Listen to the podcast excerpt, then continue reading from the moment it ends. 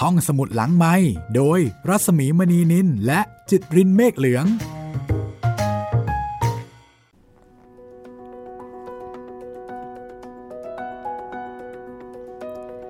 สวัสดีค่ะ คุณผู้ฟังคะสวัสดีค่ะ คุณจิตริน สวัสดีครับพี่หมีครับโอ้โหตื่นเต้นมาก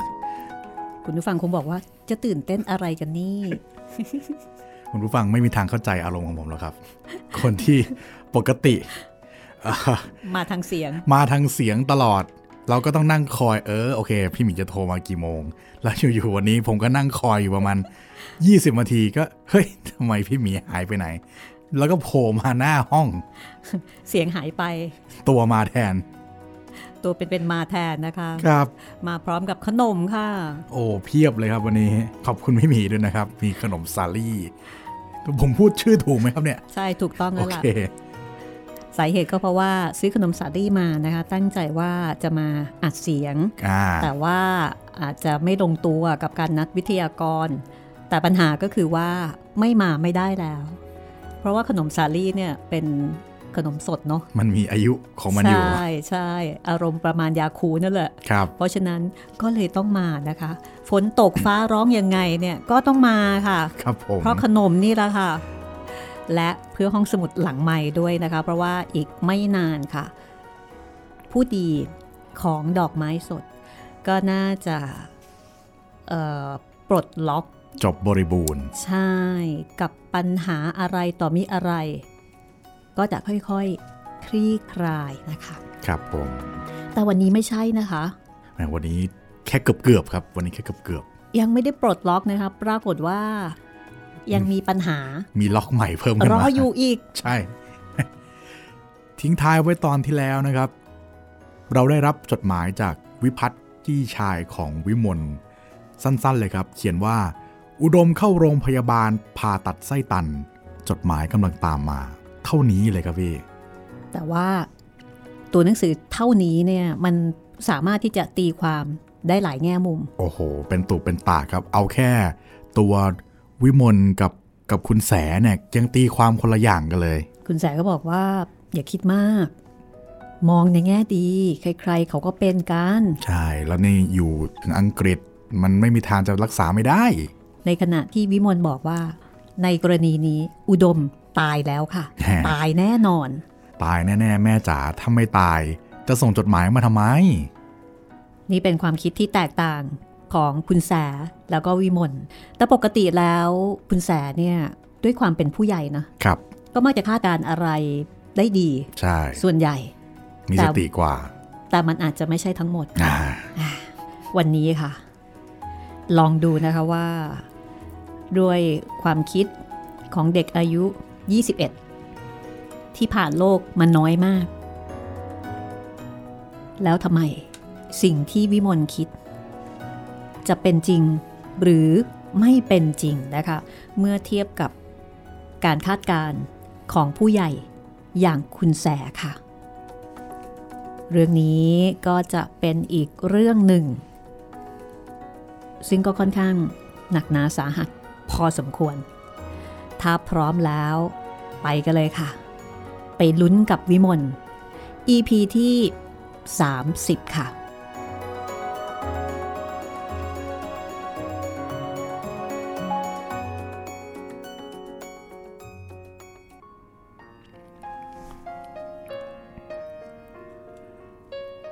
ล่อนครางอย่างโหยหวน เสียงสั่นตัวสั่น แต่ดวงตาแห้งผาก ไม่มีหยาดน้ำตาแม้แต่น้อย อาการเช่นนี้ทำให้คุณแสตกใจหนัก รวบตัวหล่อนกอดไว้อีก แล้วประคองให้นั่งลงบนพื้นห้อง อะไรกัน แม่หนูทำไมเป็นอย่างนี้ โธ่นี่แหละ ข้าที่หักโหมกำลังกายกำลังใจมากนัก อะไรมากระทบนิดเดียว ก็เลยเป็นอย่างนี้โทรเลขบอกว่าเจ็บแท้ๆหนูยืนยันว่าตาย หนูบอกแล้วก็ไม่เชื่อ คนเจ็บโทรเลขโทรมาทำไมกัน นี่ตายแล้ว ตายแล้ว ตายแล้วจริง ๆนะคะ เจ็บใจ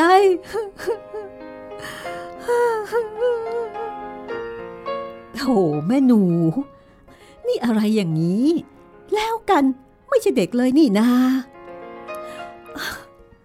คุณแม่ คุณแม่เอาอีกแล้วนะคะว่าหนูอีกแล้ว คุณแม่ไม่รู้แล้วยังจะว่าหนูอีก วิมลตกใจ ด้วยเสียงของตนเองไม่เหมาะสมกับผู้ที่ฟังอยู่ วิมลซบหน้าลงบนตักพุนแสทันใด แต่จากนั้นสักครู่ หยดน้ำตาร้อนเผาก็ไหลลงบนขาคุณแส พร้อมกับเสียงสะอื้นเฮือกเฮือกดังขึ้น น้องชายหญิง มาแอบลักลอบอยู่ที่ประตู คุณแสพยักหน้าเรียกมานพแล้วก็ชี้ให้ดูโทรเลข สีหน้าเด็กหนุ่ม เมื่อเขาอ่านความในกระดาษแผ่นบางจบลงทำความไม่พอใจให้คุณแส เธอเรียกให้เขามาดู ประสงค์จะให้เห็นด้วยกับเธอ ว่าไม่มีข้อความที่ควรแก่การตื่นเต้น ดังที่วิมลเป็นอยู่ แต่มานพยังระลึกได้ถึงวิธีส่งข่าวการสิ้นชีพ โดยปัจจุบันทันด่วนให้แก่ผู้อยู่ไกล วิมล เป็นผู้สอนเขา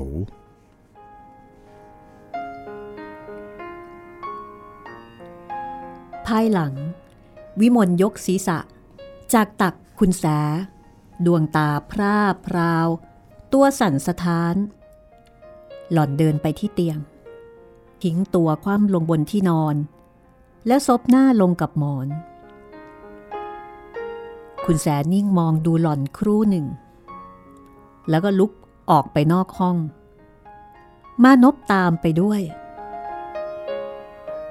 คุณแสหยุดยืน เท้าลุกกรงระเบียงเรือน มานพก็หยุดอยู่ในที่ใกล้เธอ อยากจะพูดแต่ไม่กล้าด้วยมีความยำเกรง แต่พอในออสวิ่งมาพร้อมกับหัวเราะเสียงดัง มานพจึงหันไปดุ นี่ กระทึกไปได้ คุณพี่ยิ่งไม่สบายอยู่ ไปวิ่งเล่นข้างล่างไปโทรเลขมาทำไมก็ไม่รู้ คนหนึ่งอยู่ไกล ก็เลยคิดไปต่างๆ ไม่พอที่จะทำให้คนตกใจ ร้องไห้ร้องห่ม เงินก็เสียโดยไม่จำเป็นฮ่าหายแล้วออกจากโรงพยาบาลถึงค่อยเขียนเล่ามาก็ได้ ด้วยความประหลาดใจอย่างที่สุด ในข้อที่บุคคลเช่นคุณแส ไม่รู้ถึงอุบายอันตื้นเช่นนี้ มานพหลุดปากออกไปว่า โทรเลขมาอย่างนี้ ก็แปลว่าไม่หายนะสิครับ ป่านนี้ถ้าไม่ตายแล้วก็จวนเต็มที เห็นคุณแสหันมามองมานพด้วยดวงตาค่อนข้างขุน เด็กหนุ่มจึงอธิบายต่อไปโดยเร็ว เมื่อคราวคุณพ่อ คุณพี่ส่งโทรเลขให้พี่ชายก็ใช้แบบนี้ครับ เรากำลังเตรียมจะอาบน้ำศพคุณพ่อ แต่โทรเลขไปว่า คุณพ่อเจ็บอาการค่อนข้างน่าวิตก อีกสี่ชั่วโมงภายหลัง เราถึงได้โทรเลขบอกไปว่า คุณพ่อสิ้นแล้ว ความจริง ปรากฏแก่ใจโดยปัจจุบันทันด่วน คุณแสเกือบจะสิ้นแรง ยืนอยู่ต่อไปไม่ได้ ก็เลื่อนตัวลงตามลูกกรงแล้วนั่งนิ่งตัวแข็งอยู่กับที่ ทางด้านมานพก็ตกใจไม่น้อย คุกเข่าชะโงกเข้าหามารดาเลี้ยง พร่างถามอย่างร้อนบรนอย่าดมไหมครับ ดี อยู่ในกระเป๋ากลางห้อง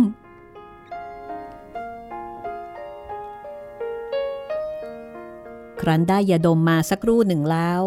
พร้อมกับที่คุณแสพิจารณาข้อธรรมะที่เธอรู้แจ้งแก่ใจ ความตื่นเต้นถึงขีดสุด อันเป็นภัยแก่สังขารก็ทุเลาลง คุณแสบอกมานพ ให้ขนของที่ซื้อมาแอบไว้ในที่ที่ควร เธอเองกลับไปนั่งเฝ้าธิดาที่ในห้อง เธอรู้แน่ว่าในขณะนี้ไม่มีถ้อยคำใดในโลก ที่เธอจะใช้ระงับความโทมนัสอันแรงกล้าของวิมล ดังนั้น คุณแสก็ไม่พูดอะไรเสียเลย นั่งอยู่เคียงข้างหล่อน ใช้มือลูบหลังลูบศีรษะ ปลอบ ประโลมด้วยกิริยา พอให้หล่อนอุ่นใจว่า มีผู้คอยร่วมทุกข์อยู่ข้างตัว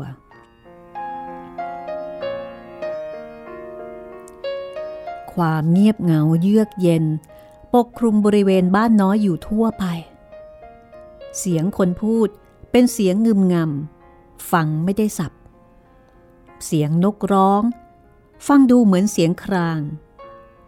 ท้องฟ้าแดงฉาน น่าเกลียด น่ากลัว อากาศหนัก อบอ้าว เด็กเล็ก เลี้ยงไปอยู่ที่บ้านใหญ่ เด็กหนุ่มฉวยจักรยาน ถีบออกเที่ยวเล่น ด้วยธรรมชาติแห่งจิตใจ บังคับให้เลี่ยงหนีความทุกข์ของผู้อื่น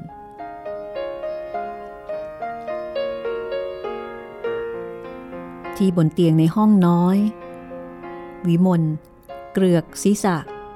อยู่กับตักคุณสา พูดพร่ำอยู่คนเดียว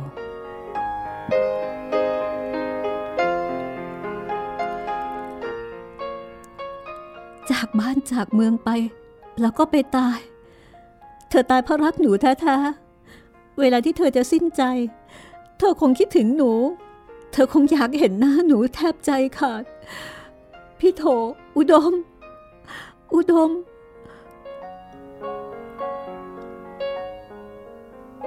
บางคราว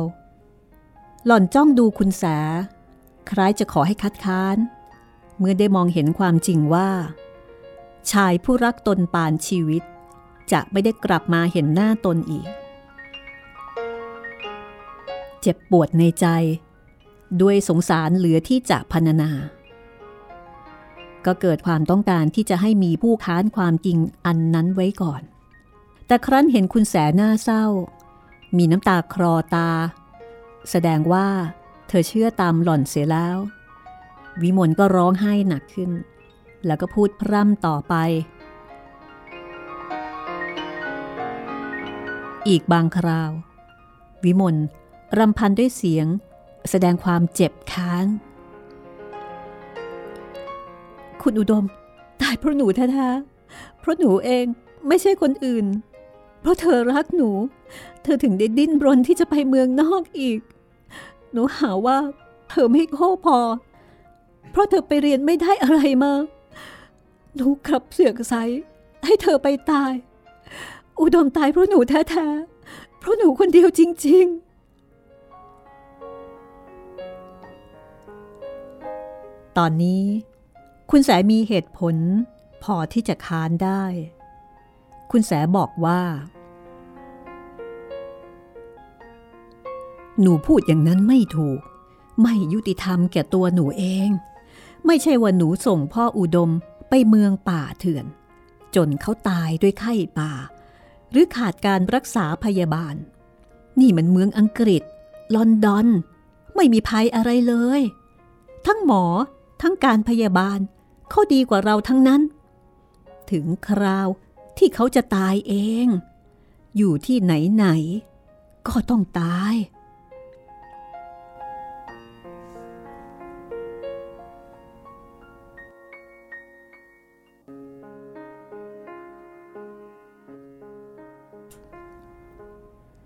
ค่ำวันนั้น วิมลไม่รับประทานอาหาร ทนการวิงวอนของมารดาไม่ได้ ดื่มโกโก้เพียงครึ่งถ้วย แล้วก็นอนซึมอยู่บนเตียง ตอนเช้าในวันรุ่งขึ้น อาศัยการบังคับอย่างเข้มแข็ง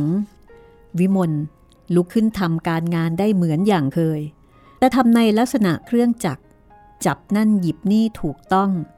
ทั้งที่เกือบจะไม่รู้เลยว่าทำสิ่งใด คุณแส ไม่ออกปากห้ามธิดา เธอมีความเชื่อว่า งานจะเป็นผลดีแก่ใจวิมลมากกว่าการนอนนิ่ง หรือนั่งนิ่งอยู่เฉย ราวสิบนาฬิกากว่าๆโทรเลขฉบับที่สองก็มาถึง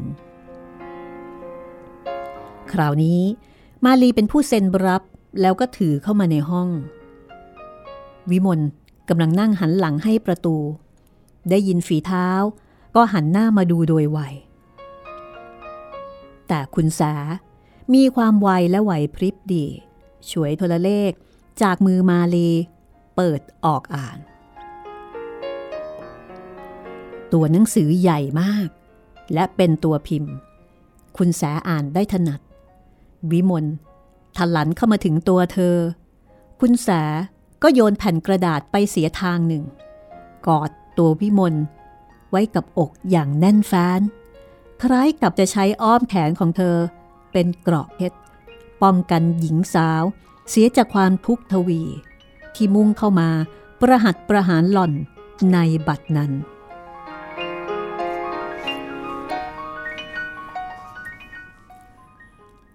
คุณแสจำต้องเลื่อนการเดินทางไปอีก เพราะวิมลได้มองดูเธอ ด้วยดวงตาอันน่าสงสาร และถามว่า คุณแม่ คุณแม่จะทิ้งหนูไปจริง ๆ เหรอคะ หามิได้ ในระยะที่ความอ่อนแอของวิมลทั้งในทางกายและใจกำลังปรากฏชัดอยู่เช่นนี้ ไม่มีกิจธุระใดในโลกสำคัญพอที่จะเหนี่ยวรั้งคุณแสไปจากวิมลเวลาเช้า คุณแสต้องปลุกปลอบวิมล ให้ลุกขึ้นทำกิจโดยควร เวลาอาหาร เธอต้องปลุกปลอบให้หลอนแข็งใจบริโภค เวลาเย็น เธอต้องปลุกปลอบให้หลอน ลงเดินเล่นชมนกชมไม้ หรือมิฉะนั้นก็ชวนไปนั่งรถเที่ยวเวลากลางคืน เธอต้องปลุกปลอบให้หลอน หยุดคิดถึงคู่รัก และกกกอด จนหลับไปกับอก เช่นเดียวกับในสมัยที่หลอน ยังเป็นทารกไม่รู้ความ ในความรันทดอย่างลึกซึ้งของวิมลนนั้น คุณแสได้ความรู้ใหม่อย่างหนึ่ง ซึ่งทำให้หลอนประหลาดใจไม่น้อย อาศัยการปารบรำพึงรำพันจากวิมลเอง คราวละคำสองคำ คุณแสจับความได้ว่า วิมลอาลัยในอุดมนักหนา ก็เพราะเมื่อเขามีชีวิตอยู่หลอนรักเขาน้อยไป ไม่เพียงพอกับที่เขารักหล่อน เธอคิดถึงหนู ทุกชั่วลมหายใจ แต่หนูบางทีเคยลืมเธอเสียตั้งวันสองวัน เธอมีเรื่องห่วงหนูไปหมดทุกสิ่งทุกอย่าง ห่วงจนกระทั่ง ว่าใครเขาจะมาเล่นตาด้วย หรือจะทำท่าดูถูก แต่หนูไม่ห่วงเธอเลย นอกจากสงสารว่า คิดถึงหนูมากเกินไป ความสุขของเธอ อยู่ที่ตรงเธอนั่งเขียนจดหมายถึงหนู ส่วนหนู ถ้าไม่นึกขึ้นได้ว่า พรุ่งนี้เมลจะออก ก็เป็นหาเวลานั่งเขียนจดหมายไม่ได้เลย แล้ววิมลก็ขนจดหมายทั้งหมดที่อุดมเขียนถึงหล่อนออกมากองไว้กลางห้อง เลือกบางฉบับขึ้นอ่านบางตอน แล้วก็ร้องไห้ แต่เมื่อจดหมายฉบับสุดท้าย ซึ่งเขาคงจะได้เขียนก่อนหน้าที่จะเข้าโรงพยาบาลเพียงเล็กน้อย มาถึงมือวิมลนนั้น เจ้าหล่อน ก็รวบรวมไว้กับจดหมายฉบับอื่น โดยมิได้ฉีกซอง เฉลียงน้อยหลังห้องนอนนั้น พอแดดร่ม ใกล้ค่ำเข้าไปสักหน่อย วิมลจะเฉียดเข้าใกล้ไม่ได้ แม้แต่จะมองดูก็ไม่กล้าคอยแต่หวาดว่า จะเห็นเธอมายืน หล่อนบอกคุณแส แล้วก็ร้องไห้อีก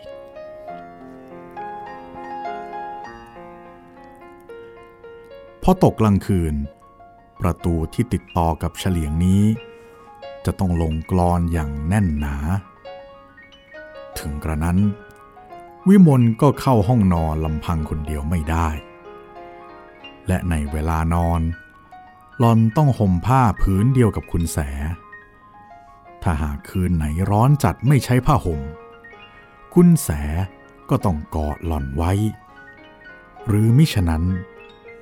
ก็หล่อนต้องกอดเธอ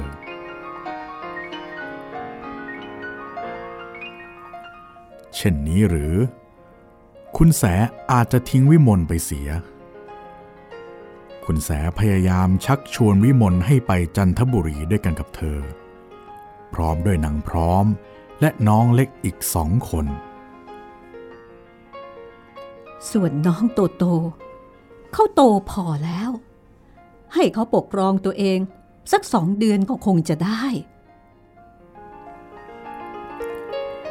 แต่วิมลปฏิเสธการชักชวนนั้น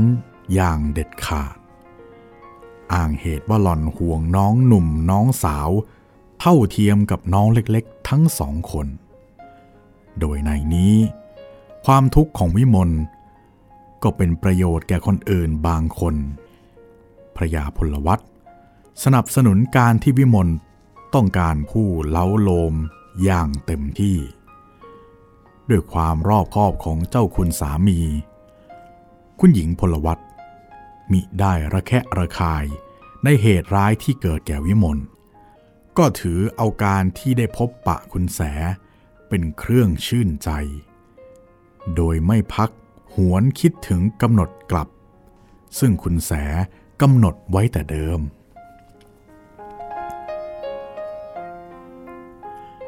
เมื่อหนังสือพิมพ์ลงข่าวอุดมถึงแก่กรรม โดยที่ทางสถานทูต โทรเลขแจ้งมายังกระทรวงการต่างประเทศ สุดใจได้รีบมาเยี่ยมวิมล ถามซิก่อน เป็นคู่รักกันจริง อย่างที่ใครๆก็สงสัยกันหรือเปล่า เผื่อจริง จะได้แสดงความเสียใจ เห็นดวงตาวิมลเริ่มแดงขึ้นทีละน้อย สุดใจก็พูดว่า อืม รักกันจริง ๆล่ะนะ แต่ไม่เป็นไรนะอย่างเธอ เดี๋ยวก็หาใหม่ได้โถมไป ครั้นแล้ว โดยไม่พักคำหนึ่ง ว่าวาจาของตนทำให้ผู้ฟังรู้สึกอย่างไรบ้าง อาศัยความร้อนใจ อยากหาช่องเดาเหตุการณ์ไปตามความสงสัย สุดใจถามขึ้นโดยเร็ว นี่เจ้าคุณพลวัตน่ะ ว่ายังไงมั่ง ไม่รู้ ถามเท่านั้นก็ต้องดุด้วย ก็เป็นเพื่อนบ้านคุ้นเคย สนิทสนมกันออกจะตาย ไม่แสดงความเสียอกเสียใจบ้างหรือไงฮะหรือว่าแสดงไม่ลง เพราะว่าใจจริงมันตรงกันข้าม วิมลไม่ตอบใจเต้นด้วยความที่เกิดโทสะ สุดใจร้อนใจขึ้นทันที ก็พูดสืบไป ระวังนะ คู่รักคู่ใครก็ไม่มีแล้ว ข้างเขายายเมียอาจจะไม่ตายง่ายๆ ไม่ระวังแล้วก็เกิดเรื่องเสียชื่อด้วย ถ้าเป็นคนโสด ฉันก็เต็มใจอยากให้เธอได้นะ แต่นี่ทั้งลูกทั้งเมีย แล้วยังมีเจ้าฝีในท้องอีก เมียเป็นที่ไหนผัวจะรอด ยังไงยังไง ตีห่างไว้ก่อน ดีกว่าจะเสียชื่อเปล่า เดี๋ยวนี้น่ะ ใครๆ เขาชักจะมองกันแล้วนะ ไม่รู้ทันเท่าความคิดของผู้พูด แต่เข้าใจความหมาย วิมลตอบเสียงสั่นด้วยโกรธ เขาที่มองน่ะใจชั่วถึงได้คิดแต่ไอ้เรื่องชั่วชั่วๆเก็บไอ้คำเหล่านั้น ไว้สำหรับตัวเถอะ คนอื่นเขาระวังตัวของเขาได้ ไม่ต้องให้ใครมาสอนแหมเตือนให้ดีๆ ก็โกรธ กินปูนร้อนท้องละสิ เป็นเคราะห์ดีที่คุณแสเดินออกมาจากห้อง ทักสุดใจและถามถึงบิดามารดาของหล่อน การโต้ตอบระหว่างสองสาว ซึ่งอาจชักพาไปถึงการโกรธเคือง อย่างที่จะดูหน้ากันอีกไม่ได้ จึงยุติอยู่เพียงนี้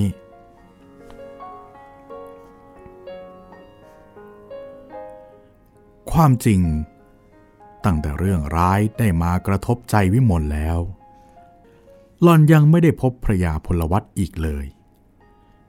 แต่วิมลรู้ว่า เจ้าคุณถามถึงหล่อนเป็นนิด เพราะคุณแสบอกแกหล่อนเช่นนั้น คราวหนึ่ง คุณแสเล่าแก่วิมลว่า คุณหญิงพลวัตปรารบถึงหล่อน และเธอได้ตอบว่าหล่อนไม่สบาย หญิงสาวฟังแล้วไม่แสดงความสนใจ คุณแสมองดูหล่อนครู่หนึ่ง แล้วพูดช้าๆ ถ้าหนูใจคอดีขึ้นกว่านี้สักนิด แม่อยากให้หนูไปเยี่ยมคุณหญิง ใครๆไปเยี่ยมแก แกดีใจ เราจะได้กุศล เพราะทำความสุขให้ผู้อื่น อีกอย่างหนึ่งแม่อยากให้หนูมองเห็นว่า โลกนี้น่ะ มีความทุกข์อยู่ทั่วๆไป ไม่ใช่ว่าเราได้ทุกข์อยู่คนเดียว จะได้หักอกหักใจ ลืมทุกข์ของเราเสียมั่ง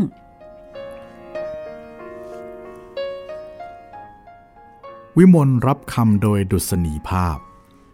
และต่อจากนั้นสองถึงสามวัน หล่อนก็ได้ไปเยี่ยมคุณหญิงพลวัตพร้อมกับมารดา ความหวังของคุณแสอาจไม่สำเร็จผลเต็มร้อยในร้อย แต่ผลนั้นย่อมมีเป็นแน่ คุณหญิงพลวัตทักทายวิมลอย่างดีเนื้อดีใจ แสดงความยินดีที่หล่อนหายเจ็บ และกำชับให้รักษาตัว จนกว่าจะได้ความผุดผ่องคืนเหมือนดังเดิม วิมลพบสามีคุณหญิงด้วย เขาผู้นี้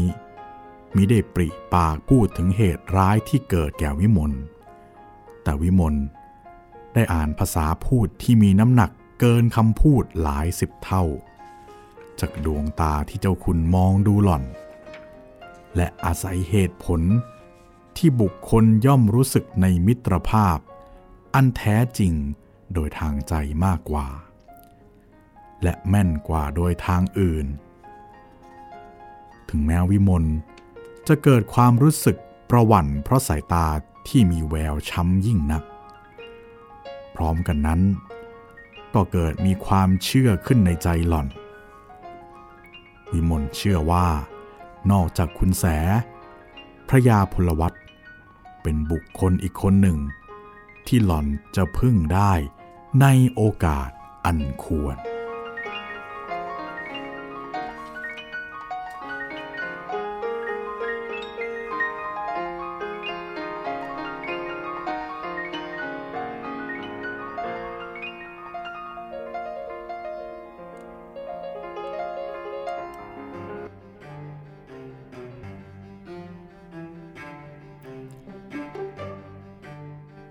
านชน ย่อมไม่สรรเสริญซึ่งการให้ ส่วนนักปราดย่อมอนุโมทนาซึ่งการให้ เพราะเหตุอนุโมทนาการให้นั้นแหละ ท่านย่อมมีความสุขในโลกหน้า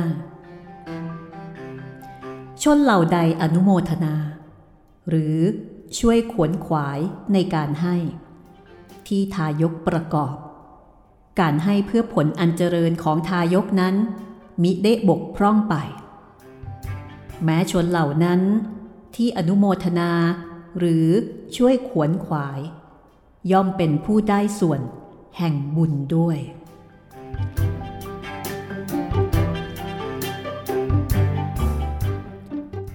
จดหมาย กระดาษแผ่นกระจิริดที่เรียกกันว่า จดหมาย ซึ่งยานต่างๆนำย้ายแยกแจกจ่ายกันไป ทุกแห่งทุกหน ทั้งในที่ใกล้ที่ไกล ทั้งที่สะดวกกันดารทุกๆมุมโลก จดหมายนี้มีพลานุภาพยิ่งใหญ่ อาจสามารถบันดาลในชั่วพริบตาเดียว ให้มนุษย์ได้รับทุกอย่างมหัน เกิดความโทมนัสแสนสาหัส หรือให้เกิดความโสมนัสอย่างลึกซึ้ง เกิดความปิติ อย่างยอดเยี่ยม เกิดความสุข เหลือที่จะพรรณนา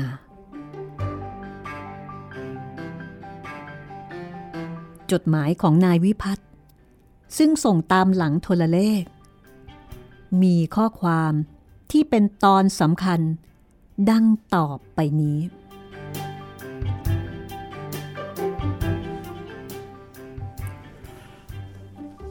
พี่มีข่าวดีที่จะบอกเล็ก ข่าวดีวิเศษยังไม่น่าเชื่อ อย่างที่ไม่เคยนึกเคยหวัง จนเมื่อพี่รู้ระแคะระคายมาแล้วตั้งเดือน ก็ไม่กล้าที่จะบอกเล็ก เพราะกลัวว่าจะกลายเป็นข่าวเหลวแหลกขึ้นในภายหลัง จะเรียกว่าเคราะห์ดีหรือเคราะห์ร้ายเผอิญวันที่พี่รู้แน่ว่าข่าวนั้นเป็นความจริง โดยที่เห็นหลักฐานจากราชทูต ก็พออุดม ตายสวบลง เป็นเรื่องร้ายเข้ามาแทรก ขอให้เราพูดถึงเรื่องนี้แต่เพียงสั้นๆ ให้เสร็จไปเสียก่อน พี่ไม่อยากพูดมาก คิดว่าไม่มีประโยชน์อะไร นอกจากจะทำให้เล็กร้องไห้อีกพักใหญ่ ขอบอกแต่ว่า อุดมได้รับการรักษาอย่างดีที่สุดเต็มความสามารถของหมอ แต่ถึงคราวที่จะตาย รู้สึกเจ็บที่ท้องตั้งแต่เย็น ไม่นึกสะกิดใจว่าตัวเป็นอะไร เล่นเทนนิสตั้งสองเซต ตกกลางคืน ปวดมากขึ้นอีก ก็ยังไม่คิดที่จะหาหมออยู่นั่นเองจนรุ่งเช้า พอพบหมอ ตรวจเสร็จก็ได้ความว่าต้องทำการตัดไส้ตันทันที ถึงกระนั้นก็ยังช้าไปมาก หมอนึกรู้ว่าจะมีอาการแทรก อย่างที่ภาษาหมอเรียกว่า peritonitis ก็เป็นจริงดังนั้น ไส้ตันอักเสบเร็วมาก จนธรรมชาติในร่างกาย ไม่ทันจะเตรียมตัวต่อสู้ พิษหนอง ทำให้เกิดอาการแทรกดังที่ว่าลำไส้ เป็นอัมพาตหมด ไข้ขึ้นสูง หัวใจเริ่มรวน รุ่งขึ้นตอนบ่ายก็ถึงที่สุด ท่านราชทูตอยู่ที่นั่นด้วย เวลาที่เขาสิ้นใจ จดหมายฉบับนี้ พี่เขียนก่อนที่จะส่งโทรเลขฉบับที่สอง ยังไม่แน่ว่า จะจัดการศพอย่างไร เพราะยังคอยฟังโทรเลข ตอบทางคุณหลวงอนันต์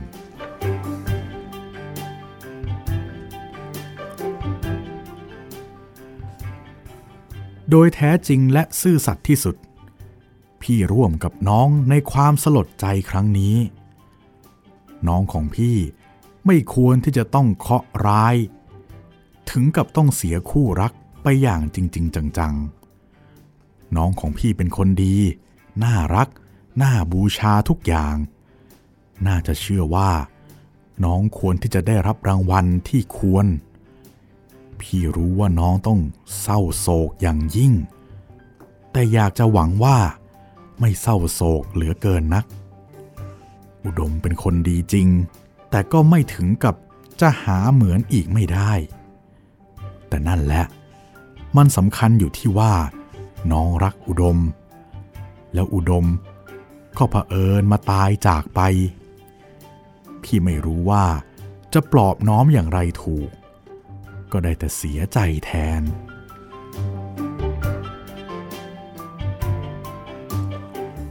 ปัดนี้ขอให้เรามาพูดกันถึงเรื่องข่าวดี หวังว่าเล็กคงมีน้ำใจเหลืออยู่สำหรับช่วยพี่ดีใจด้วย ซึ่งที่จริง มันดีสำหรับเล็กไม่น้อยกว่าที่มันดีสำหรับพี่เลย พี่ได้เป็นนักเรียนของรัฐบาลแล้ว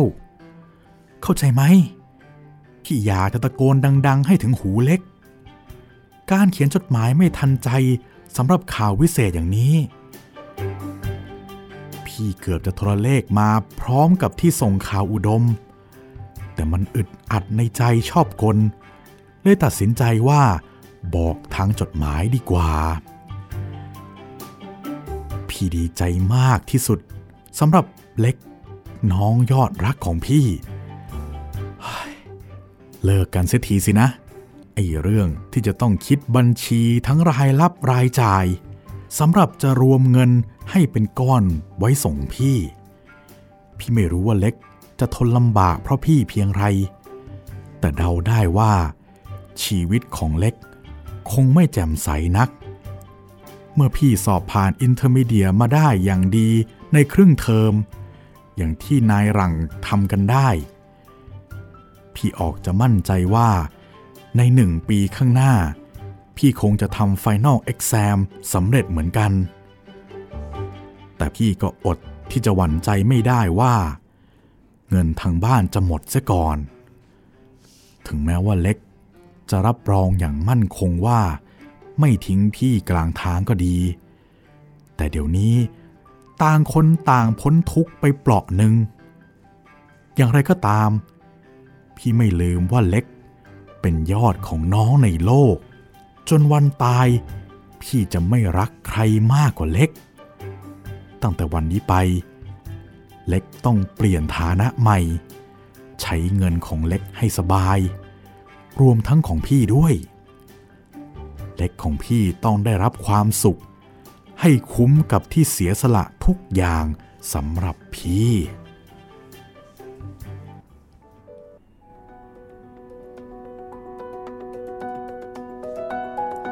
โอ้โห เป็นจดหมายที่มันดีจริง ๆ นะคะ มันแตกต่างไปจาก โทรเลขทั้งสองฉบับนั้น ซึ่งทำให้วิมลแบบไม่อยากจะอ่านแต่ก็ต้องอ่านละค่ะ ครับ เรียกว่าเป็นฟ้าหลังฝนอย่างแท้จริงเลยเนาะครับใช่เลย และที่สำคัญก็คือวิพัฒน์เนี่ยก็รู้ซึ้งถึงน้ำใจของน้อง คืออาจจะไม่เหมือนนิยายบางเรื่องเนาะที่ประมาณว่าเอ่อส่งเงินมาเถอะเออ แล้วก็แบบว่า ไปมีความสุขอ่าด้วยตัวเองใช่แล้วก็ใช่ไม่สนใจใช่ไม่สนใจคนส่งมันก็มีหลายเรื่องเหมือนกันนะครับแต่ว่าไม่ใช่วิพัฒน์วิพัฒน์นี่เขารู้ แล้วเขาก็รู้ว่าเฮ้ยน้องเนี่ยอืมลำบากระบนขนาดไหนใช่เพื่อเราอ่าเพราะฉะนั้นต่อไปนี้นี่น้องใช้เลย รวมทั้งเงินของพี่ด้วยนะต้องใช้ไปเลย เอาละค่ะ ในตอนต่อไปนะคะ ครับผม เราจะมามีความสุข กับวิมลกันบ้างค่ะ ครับ หลังจากที่ผ่านมานี่โอ้ยอืมเอาใจช่วยวิมลเต็มที่นะคะ ครับ ก็ก็จะเป็นใกล้ๆแล้วนะ ครับ คิดว่าน่าจะเป็นตอนสุดท้ายแล้วนะครับสำหรับตอนหน้าที่เราจะอยู่กับผู้ดีกัน เป็นตอนจบฟินาเล่แล้วสำหรับฟินาเล่หรือว่าตอนจบเนี่ย คิดว่าคุณผู้ฟังหลายท่านก็คงคงมีภาพ ภาพในใจเอาไว้ ว่าตอนจบคุณ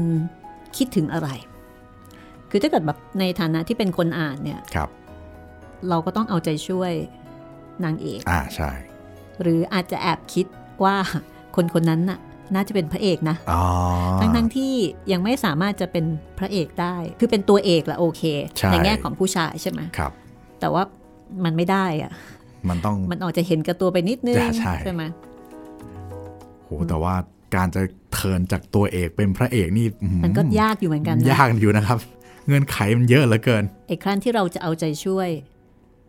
ในการที่จะให้พระเอกเนี่ยสามารถที่จะเป็นเอ่อในการที่จะให้ตัวเอกสามารถที่จะเป็นพระเอกได้ครับมันก็ไม่ใช่ เพราะว่าถ้าเป็นอย่างนั้นก็เท่ากับไปแช่งเมียเขาสิ ใช่ ให้เมียเขาตายไปอะไรประมาณแบบนี้ใช่ไหมใช่มันก็ไม่ใช่ เพราะจริง ๆ เนี่ยคุณหญิงสายสวัสดก็น่า ก็น่าเป็นห่วงแล้วก็น่าสงสาร เพราะว่าคุณหญิงสายสวัสดก็เนาะดูจากอาการใช่ไหมครับ ล่าสุดน่าจะลำบาก ใช่ อืม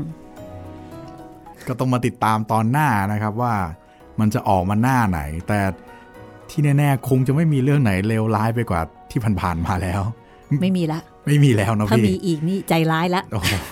ดอกไม้สดได้เจอใจร้ายละขยี้คนดูไปถึงไหน พอละ ครับ แต่หลังจากนี้ที่บอกว่า happy ending เนี่ย มันจะออกไปในแนวทางไหน ครับะอันนี้ล่ะ น่าลุ้นนะคะ ครับผม ก็ติดตามตอนสุดท้ายแล้วก็ตอนเก่าๆของผู้ดีได้นะครับ ทางเว็บไซต์แล้วก็แอปพลิเคชันของไทย PBS Podcast นะครับ รวมถึงทาง YouTube Channel ไทย PBS Podcast ด้วยนะครับ แล้วก็ถ้าอยากจะติดต่อสอบถาม เรื่องต่างๆ กับพวกเราก็ติดต่อมาได้ 2 ช่องทางนะครับ ทางแฟนเพจ Facebook ไทย PBS Podcast แล้วก็ทางแฟนเพจของพี่หมีรัศมีมณีนินนะครับ วันนี้ลาไปก่อนนะคะ และกลับมาเจอเจอกันในตอนสำคัญของผู้ดีดอกไม้สดค่ะ สวัสดีค่ะ สวัสดีครับ